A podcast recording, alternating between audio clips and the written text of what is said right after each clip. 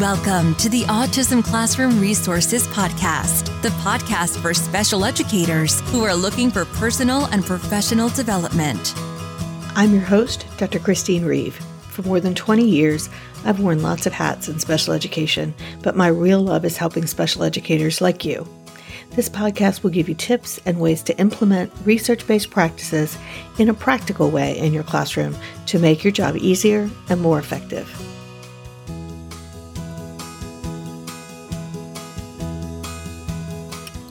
Welcome to the Autism Classroom Resources Podcast. I'm Chris Reeve and I'm your host, and I want to thank you for joining us today.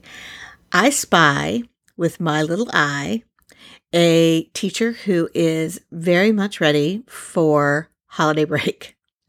Uh, today, I want to talk about I Spy. I'm sorry, I couldn't resist. I Spy games have always been one of my go to strategies to fill in time to keep students engaged whenever there's downtime, but they're also really good for building vocabulary and facilitating language skills.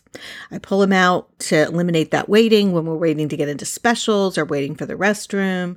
Um, and they're really good even just to pull out at the end of centers when we're waiting for everybody else to finish before we can rotate. And over the years, I've used them with all different ages, all different kinds of students, and I really like them for building language facilitation and particularly vocabulary of expressive and receptive vocabulary. But one of the things that I came to realize about I Spy this year that makes it ideal is that it's great for distance learning. It's equally great for classroom learning, whole group instruction, one to one instruction, but it's also really good for putting a picture up on the screen and getting started in your online session. In today's episode, I'm going to talk about five different adaptations of I Spy to help you teach receptive vocabulary, expressive vocabulary, to work on question asking and answering, addressing vocabulary with feature function categories, simplifying I Spy for those early learners that you may think aren't able to use it yet, working on turn taking, and even targeting basic letter skills. There is a free I Spy scene in the resource library that you can download at autismclassroomresources.com slash episode 62. And you'll also find I Spy kits from my store. Uh, when I was thinking about how to use iSpy Spy in distance learning, I developed scenes to share with students on a screen. And that way you know that everybody's looking at the same items. And you could control or include what vocabulary you're targeting. And to make it even easier for the teachers, I included cheat sheets for questions that you could ask and vocabulary that's included so that you don't have to think a lot while you're doing it. But you can use everything that I'm going to talk about today using other types of pictures as well. You could use photographs, you could use magazine pictures, you can use actual surroundings as long as you're both seeing the same thing. And of course, you can always use it on the fly, on a walk, in the classroom, wherever you are.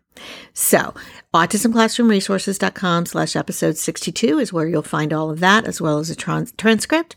And let's get started. I'm sure that there are probably more ways to play I Spy than I'm going to talk about here, but these are the ways that I've used to help students build vocabulary and facilitate language development most effectively. Uh, if you followed me for a while, you know, I don't always play games the way that they are intended. I make up different rules for different situations. Uh, so these are some of my variations that I've used. The first one is the traditional I Spy. It makes a great icebreaker for starting off a group activity or to fill in time, as I've talked about. Uh, and in case you're not familiar with it, the classic version is you're looking at the environment or a picture, and each person takes a turn saying, I spy something and a characteristic. And then the other players have to guess what the person's referring to. So I might say, I spy something green, and you might guess frog. And if you're right, it's your turn. Sometimes you add the classic, I spy with my little eye something green. Uh, and this version is great for working on turn taking and for students who are verbal and able to infer characteristics of items and use them to give you clues. Now, it's not going to work as well for students who are nonverbal, obviously, or students who aren't expressively using characteristics of items yet. Although they would be able to answer questions by pointing, they wouldn't be able to take a turn asking the questions. So that's where some of the other variations come in. The second one is one that I call simple I spy. And that's where you and the student or the students take turns naming or finding items in the picture. So you might say, I spy with my little eye a snowman, rather than describing it. And the student might point to the item that was named, or the student might just take a turn saying, I spy this. So again, it depends on what the student's skills are. This version works well for students who are working on some basic labeling skills or receptive identification of items. If students are working on basic labels, they answer the teacher. And if they're only working on receptive ID, then they point and the teacher then gives another I spy. The third one is I spy by feature function class, which focuses on identifying things by characteristics, by their purpose, or by their category. So it's like the traditional version, but it focuses specifically on having to identify something by a feature, its purpose, or its category. Working on feature function class is important because our students need to learn to focus on more than just labeling items, which is one of the benefits of I Spy. If I describe something to a student, I want them to be able to find it even if I don't know its name. So I spy by color would fit under this as a characteristic, but so would size, shape, category, and how we use it. So I spy something we sit in, and the answer might be a chair. If you're having the student identify items you're working on, receptive vocabulary by feature function class, and if they are describing the items for you to find, then it's expressive feature function class. And in behavior analysis, we often call that RFFCs and EFFCs. The fourth I spy is I spy verbs, which obviously would be finding and describing things by what someone is doing.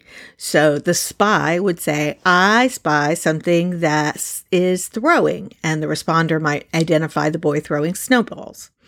Verbs represent another dimension of language building for our students, and I Spy gives them a fun way to practice identifying what people are doing. And then, if you wanted to add some motor activity into it, you could also even have them act it out. And finally, the fifth I Spy is I Spy letters. And I admit that I am stretching a little bit to build this into language facilitation, but it's still a good skill to practice. In this version, you're identifying items by its beginning or ending letter. So you might say, I spy something that begins with T, and the answer would be tree. Or it might be, I spy something that ends with G, and the answer would be dog. Uh, now, for all five of these, you can mix and match versions to build the vocabulary individually. And to me, that is one of the best parts about I Spy, in addition to the fact that it has a great ability to be pulled out for that fill in activity. And so it's very easy to use it for differentiation. So you may give clues with I Spy letters, and the student may give clues with I Spy colors. Uh, or you may answer the student's cues expressively, but he might point to the picture to answer yours. You could also modify the whole game, as I noted earlier, and you give the cues and the student finds the item on the scene. Or you could point to the items and the student could tell you what he or she spies by describing it.